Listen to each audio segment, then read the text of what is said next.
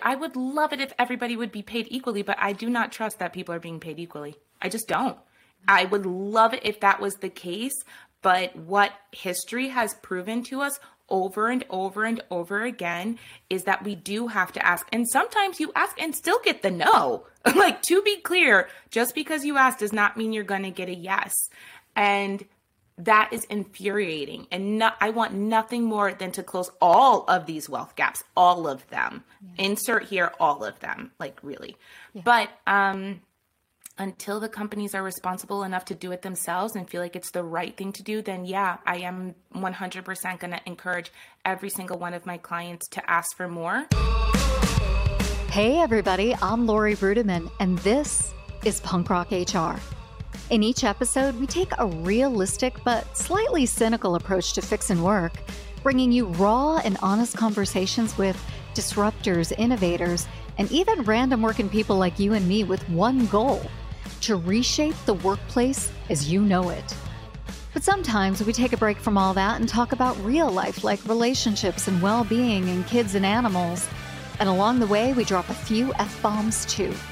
Whether you're an HR professional trying to do the right thing, a leader looking to connect with their people, or just fascinated by workplace dynamics, this is your destination to fix work once and for all. On this episode, I'm speaking with Aja Evans. She's a licensed mental health counselor, a financial therapist, a writer, and a fintech consultant. And on today's show, we are talking about financial wellness and financial therapy. You know, anytime I have a therapist on the program, I'm really doing it for myself. And in today's episode, we're talking about it all what it means to grow up with scarcity, to have abundance as you get older, how to deal with your money, where to start if money is challenging for you.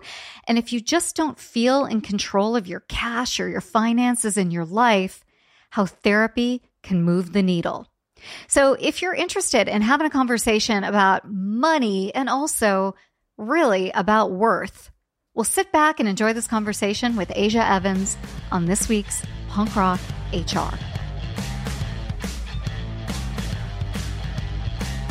Hey, Aja, welcome to the podcast.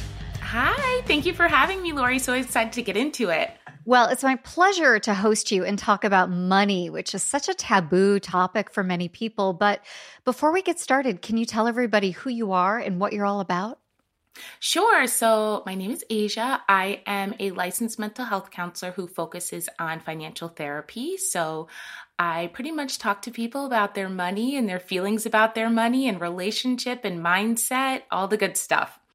Well, I like that you started with the phrase financial therapy because one of the things I know about you is that you do work in trauma informed financial literacy. So, can we break down all of those terms and figure out what they mean and maybe start with financial therapy. Sure. So, when you think of financial therapy, what we're talking about is your thoughts, feelings, and behaviors around your relationship with money. So, some of the more internal things that you don't realize are there every day, but might influence what you do with your money and some of your money behaviors. Hmm. And what is trauma informed financial literacy? So, when I think of trauma informed financial literacy, how I would say is that you are leaving room and creating space for people's variety of experiences, which may include trauma, and allowing it to be a safe place to then educate somebody about finances. And I think what can be really difficult for people is that um, we only have the experience that we have had, but that may be very, very different than the experience somebody else has had. So just taking into consideration the variety of different experiences people have around money. Well, you know, when I, um, on the surface level, think about money, I think, what does that have to do with trauma? But then I think about my own story and my own life and just the way that I've navigated through the world. And it makes sense to me. But can you describe in greater detail how trauma can inform our perception and our relationship with money? Sure. So I think some of the past, you know, financial advice that we have had and have seen throughout the years has said that money is not emotional. And I just completely disagree with that and think that money is extremely emotional. And I can't imagine what would be more emotional than whether or not you can provide or take care of your family or yourself. So that's kind of the basis and the foundation of where I'm coming from. So when we talk about trauma and money or financial trauma, what we're talking about are some of the very traumatic experiences that happen to people with their money. Now that could mean a parent lost a job and that meant that you lost your housing or you had to move from the home that you grew up in into a different home or move into a home with family. You're still safe, but it can be really traumatic, especially if you are younger and don't understand everything that's going on to leave home and not really know why or if your family had to file bankruptcy, or if you didn't have enough. And when I say enough, that could be anywhere from enough clothes to, hey, our electricity's being turned off, or we don't have enough food. All of that can be very, very traumatic. Yeah. You know, I think about, again, just my own story. I'm, you know, a data point of one, but I survived and thrived in this world despite some early issues in my life. And then what I found as I was an early careerist is that I had to go back and help others as well. And so I was still very close to that trauma, still trying to help others. And when I spoke about some of my financial challenges to supervisors, bosses, heads of human resources, I constantly heard the message, well, you just need to know how to budget. It mm-hmm. was almost like a double trauma. It was the trauma that I had endured as a child, the trauma I was going through as an adult, trying to deal with other people going through things, and then a workplace perspective that, you know, we pay you, and what you ought to do is learn how to budget properly. Is that a constant message that we tell to people in the workplace? I definitely think it comes up way too frequently. I think that budgeting sounds really good when it comes to, hey, if you just manage your money better, or if you spend less than you make, then you'll be okay. That is very complicated and complex when you're talking about the issues that you experience. So, for you, in your example, and thank you for sharing, you're talking about what you lived through as a child and coming up into how you were managing those feelings, maybe coming up again as you were helping other family members or, yeah, entering back into the situation as a point of support and then asking for help. And they're like, yeah, you should just budget. Like, you can't budget yourself out of an emotional triangle that feels really bad to you. Like, it is not about the money, it's about the feeling. And while HR is really important for companies and for people to feel safe. That could also be that people are not always comfortable dealing with the high level of emotional intensity that comes with financial stress. Yeah. You know, Aja, I asked you on today also because there is this trend in the workforce right now to prescribe financial wellness programs, right? Technology platforms, tools, or to bring that into the workforce as part of a benefit plan. And I'm struck by how often we make assumptions about our employees when we give these prescriptive tools, right? Money is finite emotions are not. And I think when we have these platforms as one solution, we forget that people are people and bring all of themselves to work. And there's tension there. And these financial solutions, in many ways, are destined to fail. But tell me, what do you see on the horizon? What do you see out there when you talk to workers? What are companies doing right and maybe doing wrong in this realm? Yeah, so I do like that companies are now realizing that their employees would benefit from financial wellness. So the fact that they are even taking it into consideration to me is a positive. While financial education is very, very, very important, that is only one component of financial wellness. So, yes, financial education, great. I love that you're providing that to your employees, but we also have to accompany that with something else. We have to pair it with the emotional side of money. And to your point, every single person comes with a different perspective, experience, and baggage. And I don't use baggage in a way that can be negative. It just means that you have lived a whole life, right? Decades of your own experience. So to say that one size fits all and this is exactly the steps that you need to take to get to financial wellness leaves out the nuance of people's experience. And no companies nor anybody else can say, hey, I've got the solution for everybody. But what I want companies to do is to leave room for the nuance, leave room for the experience, and create a space that allows their employees to say, you know what, that may not be my exact experience, but I can relate to that because of this other experience I had. And maybe I can use some of those tools or some of these teachings to incorporate into my life without ignoring my past experiences and my emotions that come up from the past and today. Sure, that makes sense. So, when I think of financial therapy, I think of a one on one experience that I am having to understand my story and to, you know, accommodate for opportunity in the future to maybe improve upon it. But when I think about financial therapy in the construct of the work environment, can companies really offer that benefit? Is it realistic? And what, what does it look like? Yeah, so what I have seen, so I have done both. So I am a privately practicing therapist, clinician um, in New York City area. So I do meet with people one on one for exactly what you're talking about. And when I've worked with companies on the flip side, what it has looked like as a workshop.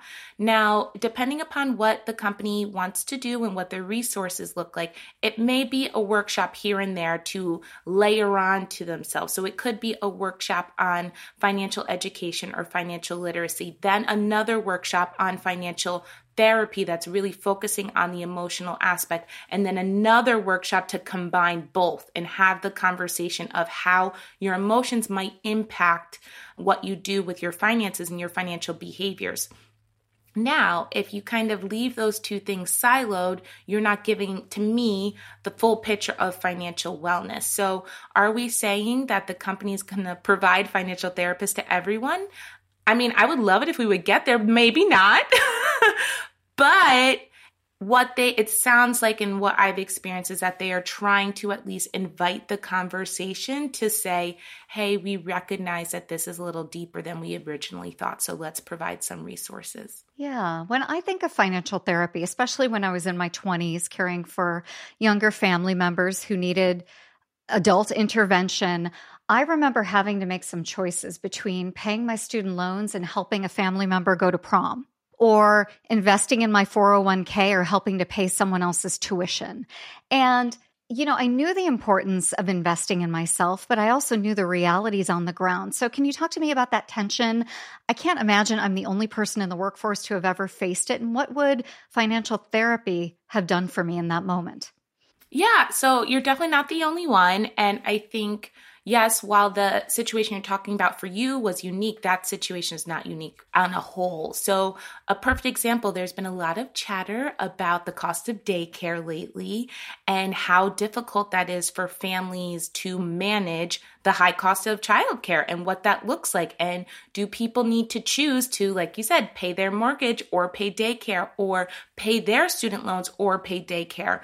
So, kind of this, oh goodness, I'm not in a position to do both at the same time is really, really important for people to recognize hey, oh gosh, this is really uncomfortable. What do I do?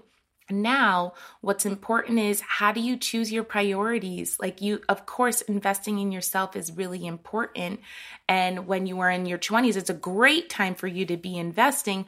But also, if you're talking to a brother, a sister, a niece, nephew, cousin, and they're like, hey, I can't go to prom.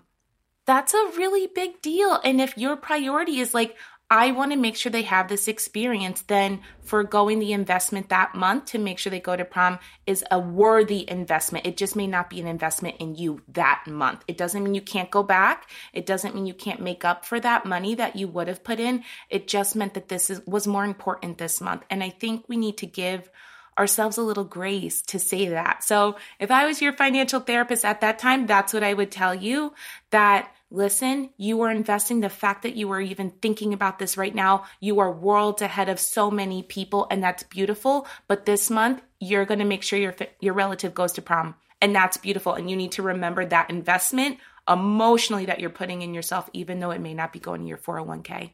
I think that's really interesting, though, the tension that you bring up between a future you and present situation, like boots on the ground. Because you're right, for so many, it's a choice between daycare and mortgage, or daycare and paying off their student loans, or a car repair, or an emergency that happens in the home precludes them from making that contribution to the 401k right away, right? So, it, there's always something. I mean, that's the thing about life. Like, life can be relentless, especially for the middle class and the working class. So, when do you start to invest in the future if money is a finite pool? Do you do you get what I'm asking at? You can obviously see my financial scarcity brain coming into play here. And it that's what's really hard for people and I think sometimes we assume like if I'm not putting in $500 a month then I'm not investing at all. Put in 10 put in 25 if you can put in a small amount of money for future you it will not always be like this. Your kids will eventually age out of daycare. Your cousin will be able to get a job and then hopefully be able to supplement their income and their needs. You will not always be in the same exact situation you're in. So even if it is a very small amount of money, whether it's investing or paying off your student loans or what, like insert here, insert the scenario here, whatever it is, just put the small amount of money in there. And that's okay. And recognize and remember that it's okay. I think so quickly we're kind of this feast or famine. Like, if it's not a ton of money right now, then I miss the opportunity and I get nothing. No, I mean, it might not be a ton of money, but something is always better than nothing. Hmm.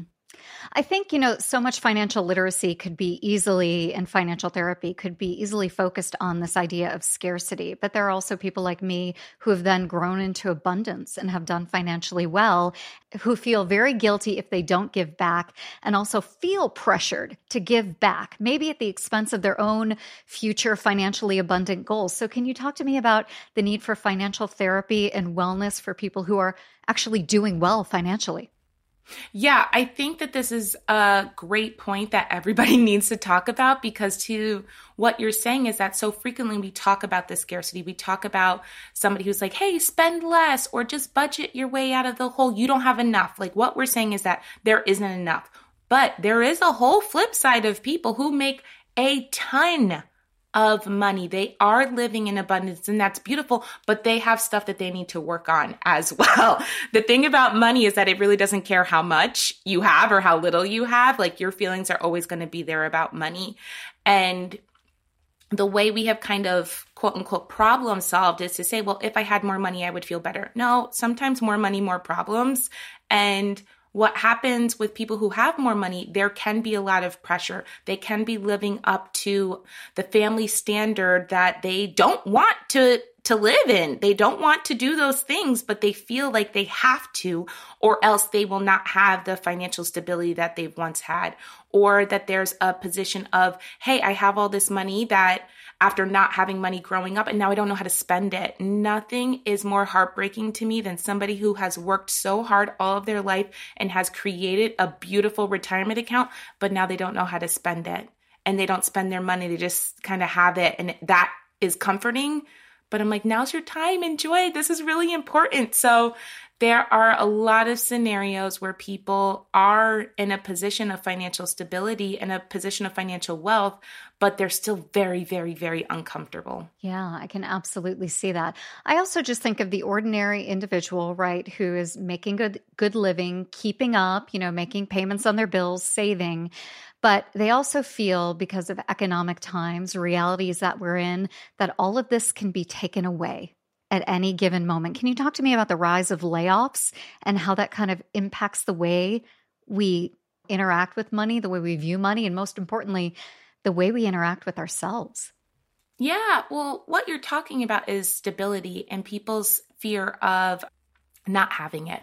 So if you are if the thing about where we are right now is that we see so much of what's going on. Before social media and before the level of globalization that we have currently you may have heard about some things here or there or read about it in the paper but it was not in your face day to day, every single day with like, this person's laying off this many people and 10% of the company. And it leads itself to a heightened emotional intensity that is like, oh gosh, am I, uh, am I not safe? Like, do I need to worry about my job when your job may be very, very secure? So I would tell people to just be mindful of when you feel yourself getting activated, when you feel your temperature rising, when are you starting to sweat thinking about, oh gosh, am I going to be laid off?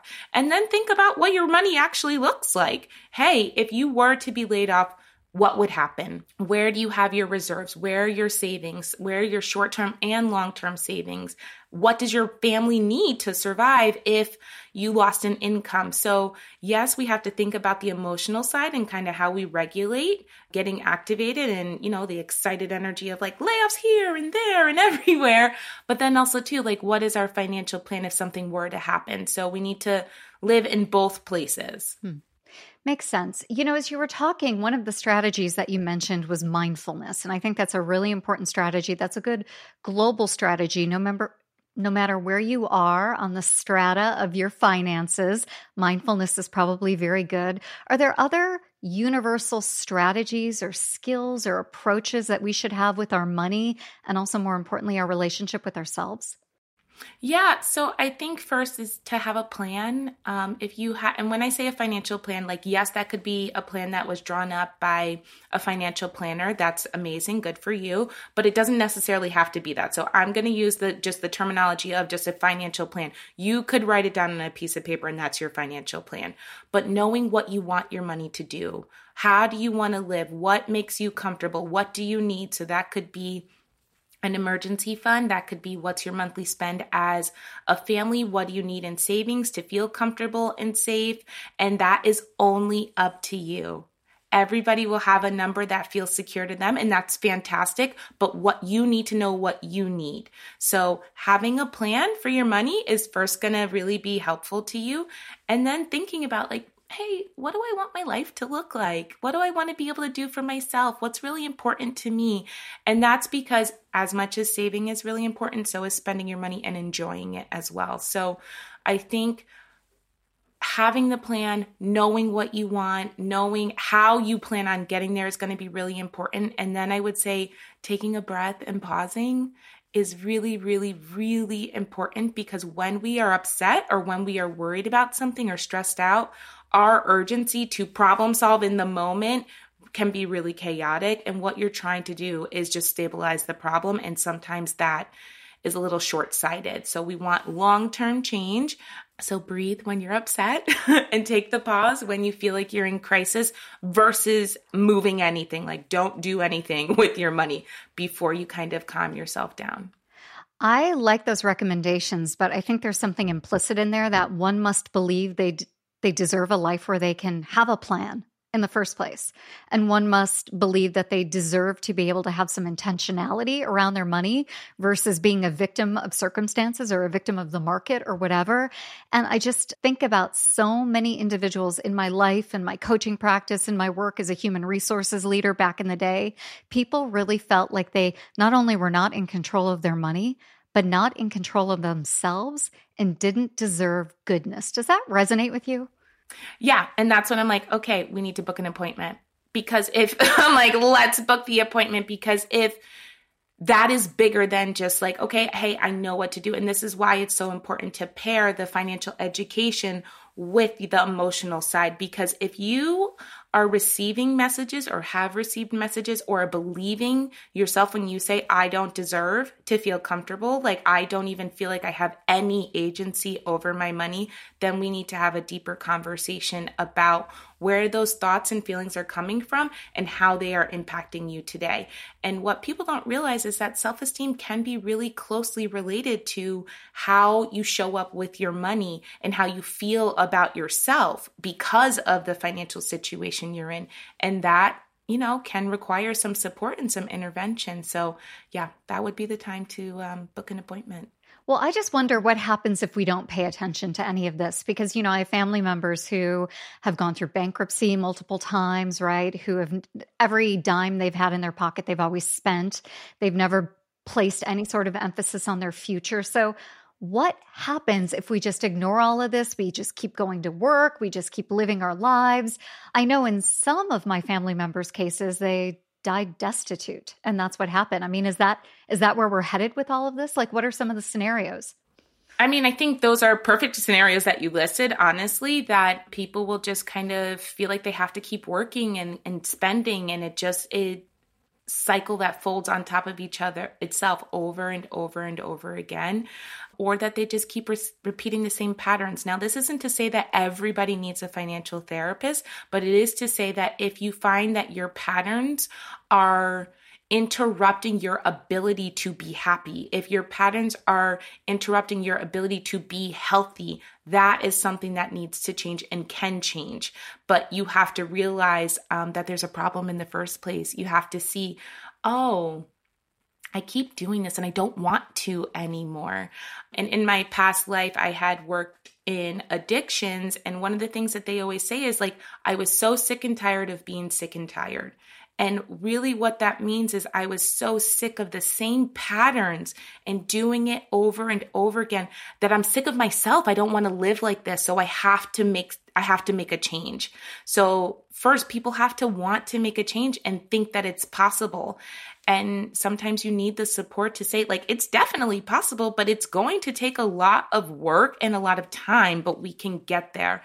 And sometimes you need somebody else to believe it before you can believe it too. Hmm, that's really interesting. So, if someone were to book an appointment initially with you, I think many people fear having someone do a deep dive on their finances. So, is that where you start? Like, you don't automatically audit someone's checking account, right? What do you do? Absolutely not. Absolutely not. So if somebody comes to me as their first few sessions, what I am pretty kind of auditing is their life. so their family, how did you grow up? What was money like growing up? And I'll be honest, that is just as scary as somebody showing me their bank account and their checking account, talking about their parents and their guardians and how they grew up, because it can be really painful. A lot of humans go through a really hard time, and we don't talk about that enough, especially if somebody's a success story. They're doing great, they're so prosperous, they should feel awesome. No, it doesn't always look like that. It's really hard to move through some of the traumatic past and and what it meant and these ideas and these thoughts and these themes that you integrated into your own story and now believe about yourself. So, no, we're not looking at your money first. We're we're talking about your feelings and your family. I have to tell you, I have a financial success story of my own. Just the other day, my 14 year old niece has been working and saving, and she really wanted to buy a pair of gym shoes. And so she sent me a text message and said, Auntie Laurie, I really want to buy these gym shoes. Can you show me how? And Aja, my first instinct was to just buy those shoes for her. You know, like I want to give. Kids should need for nothing in this world, right? But I stopped, I paused, I took a breath, and I said, I will absolutely show you how to order these on the internet. I'm happy to do it. Thank you for asking me. Thank you for trusting me. And we walked through it. And I figured it was more important for me as the auntie to recognize that she worked hard, she saved her money, and also to respect the fact and to love the fact that she trusted me enough to teach her a life skill of ordering something on the internet, which can be dangerous in the future. But, you know, I'm there on the ground floor doing it with her. And I was just so proud of myself because I think the older version of me really would have swooped in. So I share that success story because that comes with, you know, 40 years of therapy right there. But I also wonder what does success look like for your clients, for your patients in your practice? What is what does that look like for the ordinary person who's like, yeah, I'm feeling better about money? Yeah, so it looks like hey, we've been working together for a certain period of time. I did not think I would ever change.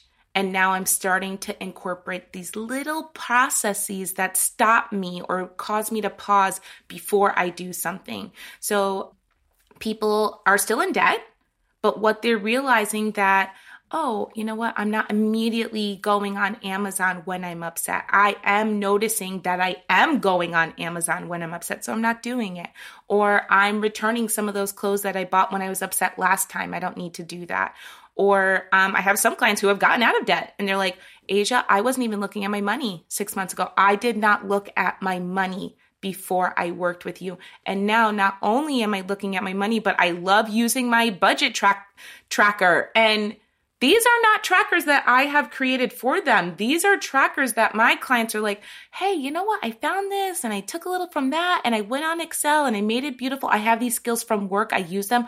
I can use them for myself.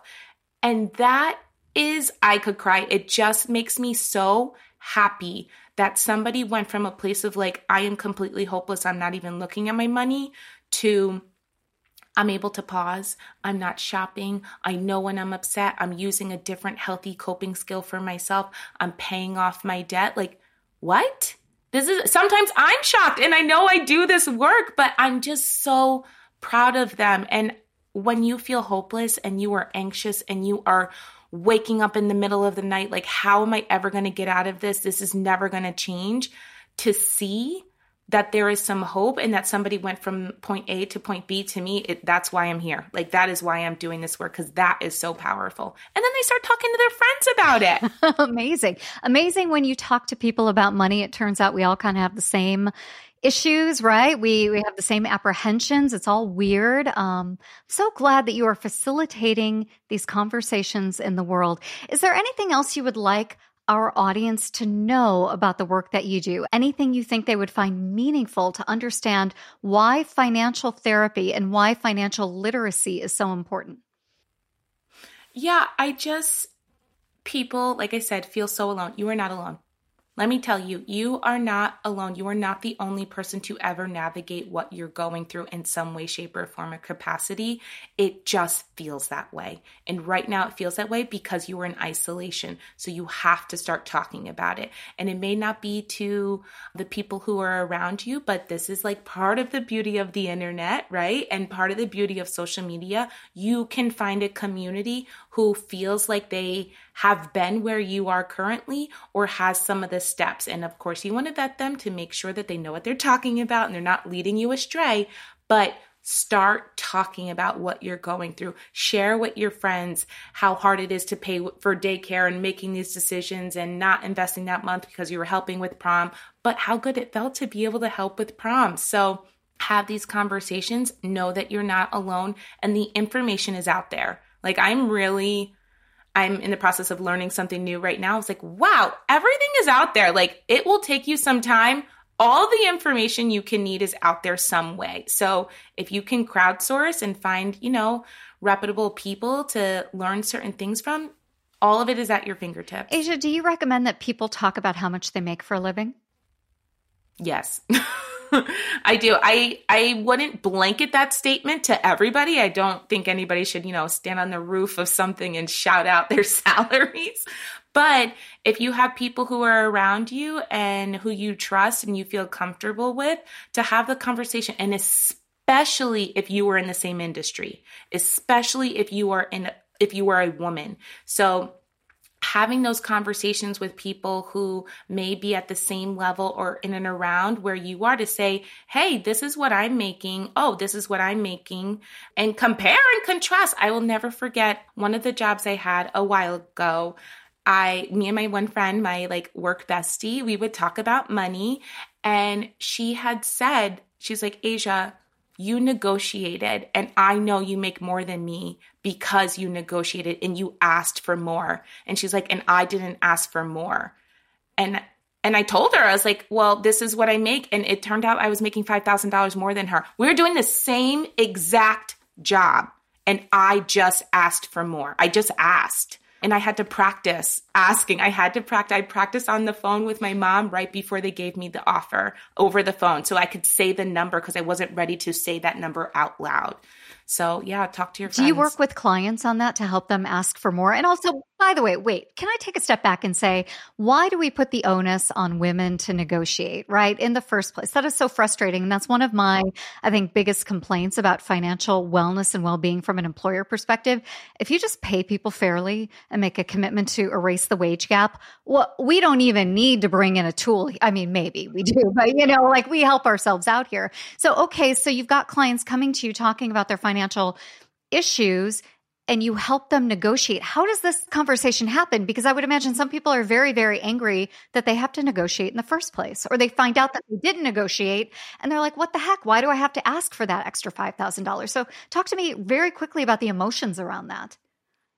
Yeah, I mean, it's very nerve wracking and it's very uncomfortable. And I wish we didn't have to. I would love it if everybody would be paid equally, but I do not trust that people are being paid equally. I just don't. I would love it if that was the case, but what history has proven to us over and over and over again is that we do have to ask. And sometimes you ask and still get the no. like, to be clear, just because you ask does not mean you're going to get a yes.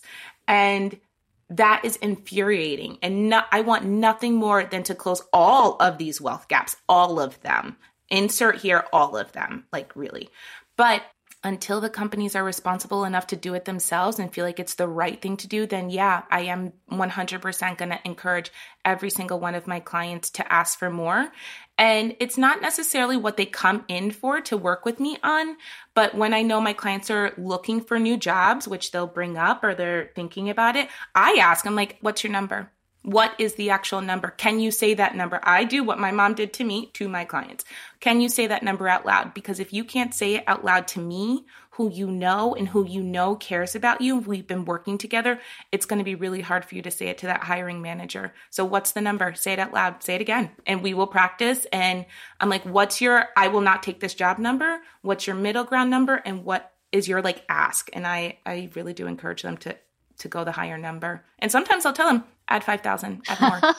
They're like, Aja, I can't say that out loud. I'm like, okay, then ask for what's your other benefits? What's your time off? Will they pay for therapy? What do other things look like? It doesn't always have to be money, but start having these conversations. So yeah, I I really encourage I push my clients. I do. Well, I'm so just grateful for the time that you spent with me today, really talking about worth and money and self-esteem and all of these topics and how they're commingled. If people want to learn more about you in your practice, where should we send them? Sure. So you can come to my website, which is ajaevanscounseling.com. I'm also on the socials. So I'm on Instagram, and that is Aja E Therapy. Um, as well as TikTok a little bit and on LinkedIn. Well, we will make sure to link to all of that in our show notes and all the good stuff. We'll put it up there. And I just want to thank you again for being a guest today on Punk Rock HR. Absolutely. Thank you for having me. Hey, everybody. I hope you enjoyed this episode of Punk Rock HR. Show notes and more can be found on punkrockhr.com.